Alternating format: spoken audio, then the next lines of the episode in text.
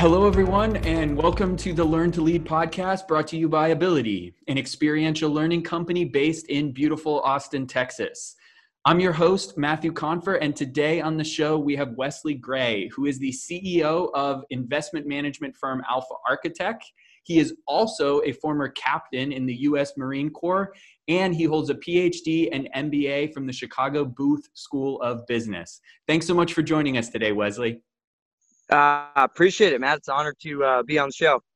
While you were at the Booth School of Business, you took a sabbatical to join the Marine Corps. You ended up spending four years in the Corps, eight months, mm-hmm. which included a deployment in Iraq. So, first off, thank you very much for your service. And can you start off today by taking our listeners back to that period of your life and explain the process of taking a sabbatical to join our armed forces?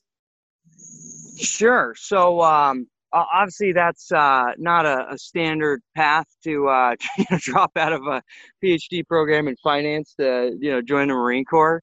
Um, but really, w- what had happened there is I'd always wanted to do the service uh, as a little kid, and it's just a matter of timing, right? So you know, I got out of high school, got into college. Well, I was, I'll, I, I'll go to college. That sounds like a good idea.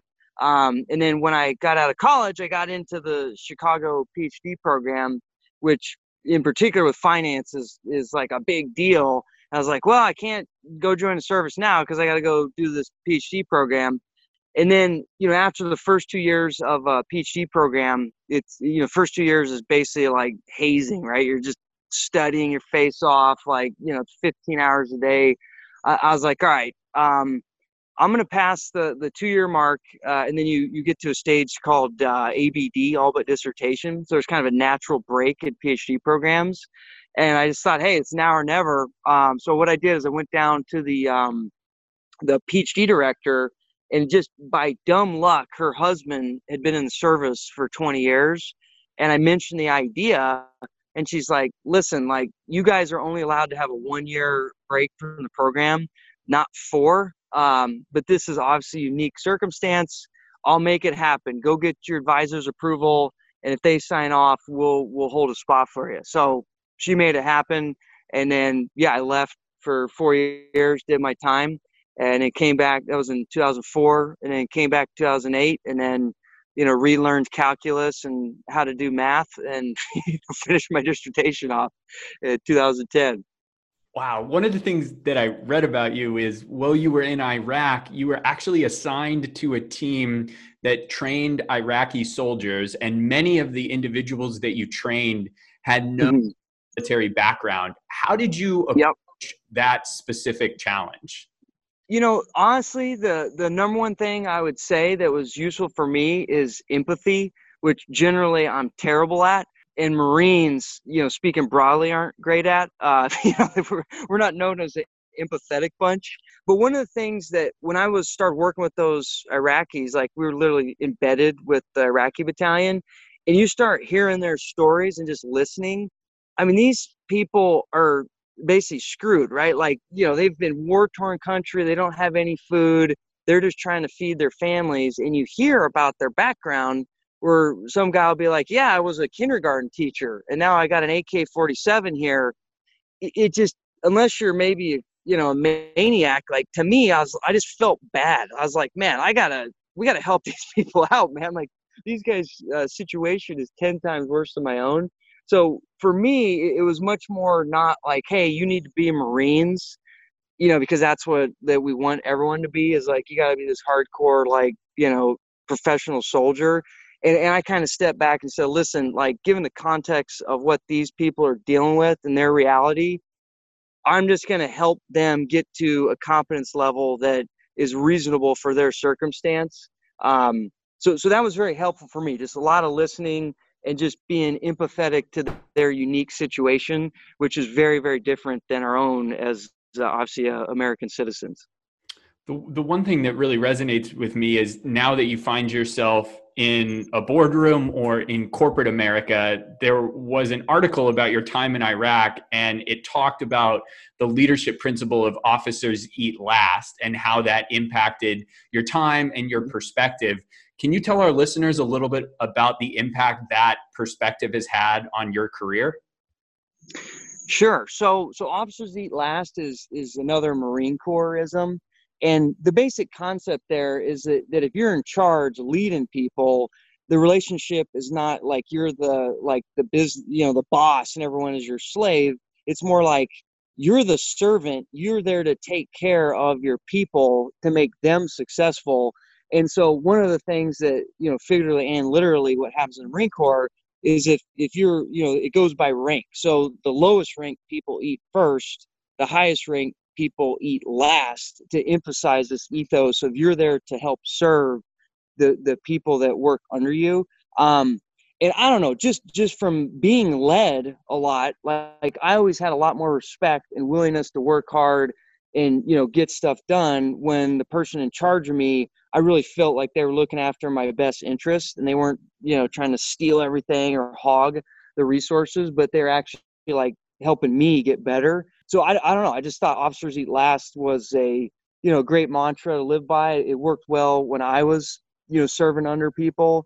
And so i just thought it was a good idea to deploy that in my own uh, leadership to just make sure you you know take care of your people and make sure that you know the officer eat last eats last. That's uh, seems like a common sense idea uh, in my experience one question that we get from a lot of listeners is focused on communication techniques. And I can only imagine that being deployed to Iraq brings with it a, a, whole host of challenges, one of them being communication in nature. Did you pick up anything there specifically from a leadership perspective that you still that still sticks with you today?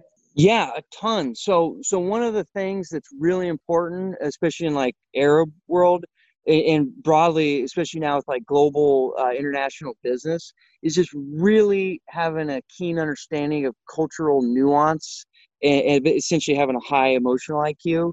Because there's certain things that you know you might do as an American, where in another part of the world, you know, even if you're the best leader, hardest worker, you know, most competent individual on the planet, if you say something or do something that is offensive, you're just done and so one of the things I would say, uh, especially dealing in a totally foreign culture like that, I used to be an intelligence officer, is I would set up the kind of the battle space, as they would call in the Marine Corps, where where you what you're battling on is like the human terrain. Like we were we really weren't in like a shoot 'em up business as much as when you're embedded as a trainer to help another military get better.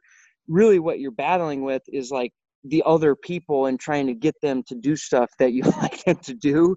And the easiest way to you know be able to push someone's buttons is to make them feel like you're part of their culture you understand where they come from. And the simple example there i guess is you know one thing in, in like arab culture in particular is the language is a big deal because it's religious in in in you know how important it is. Like here like okay speak english spanish like who cares? But there like arabic it's like you know came from allah right? Like this is a big deal. And so if you know that and you know that language is such an important piece of their society and culture it probably behooves you that you might want to spend a little time at least learning some of the language because it will show to them that you put in an effort right? And this is especially important there as opposed to just you know saying ah screw it i'm you know i'm the guy in charge here like let's speak english so little things like that, just knowing the cultural terrain, uh, I always thought was a, a, good way to be a better, more effective leader, especially in contexts that are very foreign to your own. Hmm. I definitely want to shift forward a bit and even learn about how some of those lessons impacted you when you were founding and, and in a leadership position at Alpha Architect. Can you take us back mm-hmm the early stages of this organization that you now run and talk about yeah. how that impacted things? Well, sure. So, and, and actually, the, the way our firm got built and a lot of the my challenges there are actually related to the challenges I had actually dealing with you know Iraqis, trying to train them up.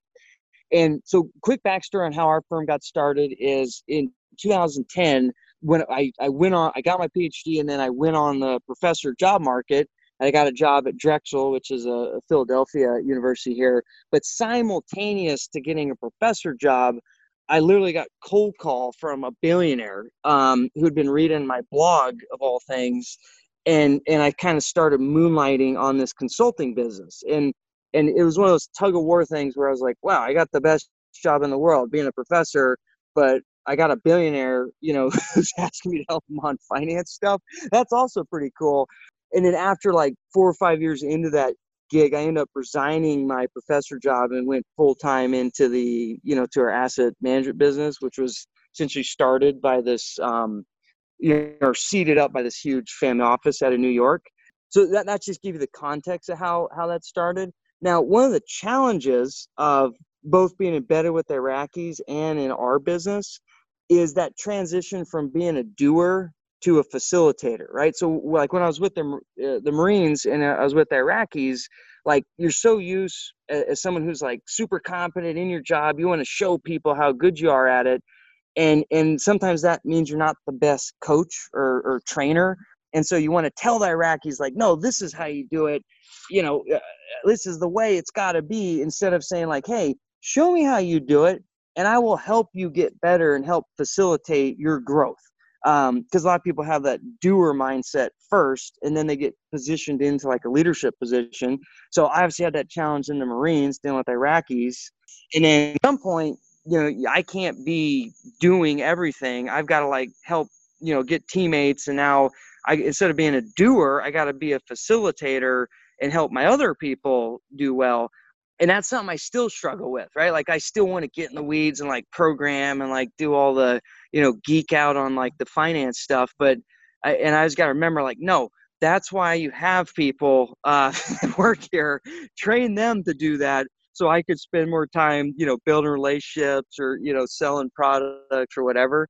Um, so so that that's really been the biggest challenge is just how, how do you transition from a, like the doer, the getter done mentality to ha- helping other people get things done and and that's something i'm still in the middle of figuring out to be frank hmm. um, one one thing on your website that stuck out to me was your mission statement and you, mm-hmm. has distilled it to one sentence and it is our mission is to empower investors through education so why is education so vital in your field or in any field yeah, so so in our field in particular, um, like finance and investing, is one of the biggest challenges is there's an information asymmetry, right? Like the consumer doesn't know anything, but the professional who usually has a conflict of interest to sell grandma whatever maximizes their profits you know you have this information asymmetry issue which means historically that grandma gets screwed by buying way overpriced ridiculous you know financial products that make no sense. So we don't want to be like that and we thought that hey you know we're all about transparency helping people actually understand what the heck is going on. So yeah we're the professionals we got the phds well you know we, we obviously got to kind of lead and and help educate them but we want the consumer or the client to actually know what they're buying before they buy it because we think in the end especially in the context of finance and investing that if you don't really understand what you're doing, you're going to end up making worse decisions down the road. So we just decided that it would make sense to preload that education up front and focus on that. So whoever comes into our product or investment, it, it, they're going in with eyes wide open. And yeah, that's a pain in the ass up front because we have to invest a lot of time and effort to to train people and teach them what's going on. But we think it'll it pays dividends or long haul because they end up with better outcomes and then we have a you know more long-term sustainable relationship. So that, that's at least why i like it in our context. As the ceo and a leader of people how do you organize your day to kind of maximize your productivity and how has that changed over the years? Well so it's changed a lot. So i used well i'm still kind of hardcore but i used to be like insane. Um and a good example is like last year, I, did this thing called Leadville 100. It's like a hundred mile race in the you know mountains. We're basically got to like run like you know 20 like a marathon every day. I mean, it's insane. And so in in that world, and that was before I was 40. Now I'm 40, and maybe I'm having a midlife crisis or whatever, or maybe I got burnt out. But I was just everything was so organized, like checklists, like it was just crazy, and it worked. And I don't know what happened, but just this last year, maybe it's the COVID stuff. Uh, you know, my family's around a lot more. I, I just I, I became a lot more chill. Like I'm still I still have routines. I still wake up early, get my stuff done. but I just it's not as important to me that I'm doing everything on the checklist. And and again, I don't know exactly why that happened, probably because of COVID. But it, I think in the end, it's been a serendipitous finding because, as you would expect, like if you're so worried about everything so regimented, so hardcore, so checklist driven, that drives a lot of stress if you don't hit the checklist. And now that I got a little bit more, I guess, Montessori approach to my to my stuff, uh, it's regimented, but it's flexible, and I don't get bent out of shape if I don't wake up at like exactly this time and forget to run. It you know, so I'm not being lazy, but I, that ability to have flexibility has kind of lowered my overall stress. Um, and I know, it just seems like I'm getting just as much done, but with you know a lot less chaos and stress involved. So I think I'm going to continue on this routine of kind of regimented, but not really. What do you look for as you've grown in organization in future leaders? If you had to give advice to either mm-hmm. yourself or people younger in their career, what would be some of the things that you would advise them to focus on? I mean, I I'm not a leadership coach like you guys are. I mean, for me, it boils down like so. There's I don't know if you're familiar with uh, Dan Kahneman, but he has this really cool book called Thinking Fast and Slow, and essentially he maps the mind into two parts. System one, which is that emotional, like you know, you see a hamburger, you want to eat it, or someone pisses you off, you want to get revenge immediately, like kind of the animalistic part of your brain. And then there's system two, which is like that super even keel, like logical, rational, you know, low stress type of mindset. So what I look for it's kind of like what they do in the service as well is I want to identify people who are really good at maintaining their system two in all stress situations. So I'm throwing a grenade at you, I'm shooting at you, you're still rational, you're not getting pissed off, you're not making bad decisions you're just cool as a cucumber under duress. That's my number one thing that I focus on because just that simple test like, can you handle or can you be an effective decision maker in total chaos? If you can do that, you could pretty much do anything. Like, I can go give you a calculus book that you don't understand and you'll figure it out. Like, so I just have a strong belief that people that can maintain even keel in chaos have ability to just get things done and lead and make stuff happen. So yeah. So I mean we we run this crazy like kind of physical hazing event.